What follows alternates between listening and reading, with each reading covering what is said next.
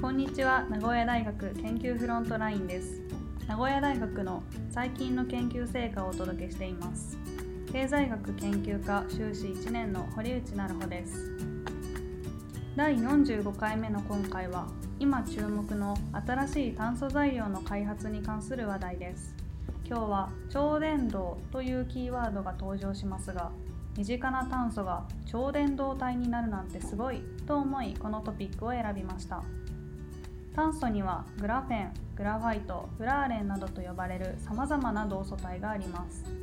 例えばシャープペンの芯はグラフェンがたくさん重なったような構造をしたグラファイトでできています。グラフェンは炭素原子がシート状に並んだ物質でその厚さは原子たったの1個分です。シャープペンの芯の例のようにグラフェンの層を組み合わせると新しい性質が生まれます。例えば2層のグラフェンを重ねて角度をわずかにずらすと超電導が発現することが知られています。回転させるようにずらすのでツイスト2層グラフェンと言います。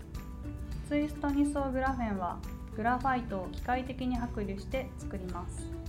ただこの方法では大きくても 0.05mm 角ほどのとても小さな資料しか作れません。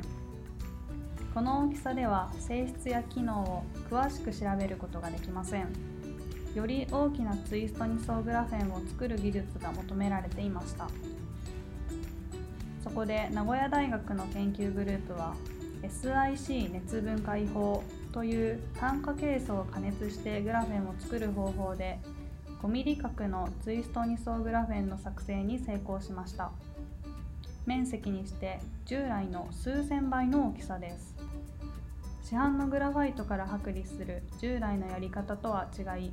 グループが作ったグラフェンをそれに最適な方法で転写しています。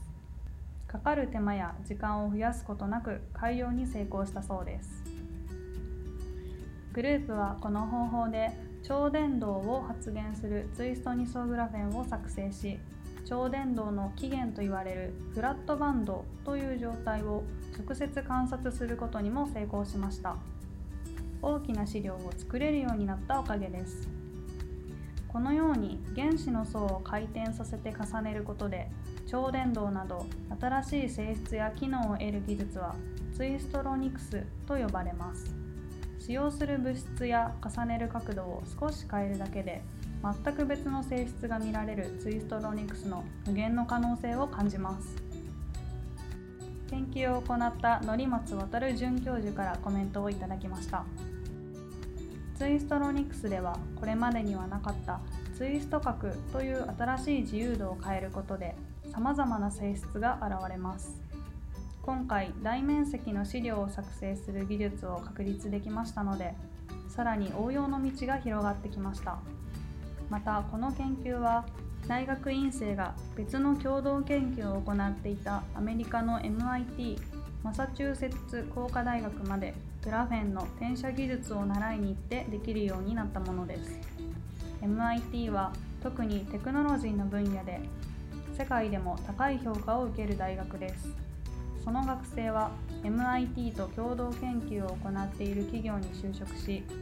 現在も一緒に楽しく共同研究を続けていますとのことです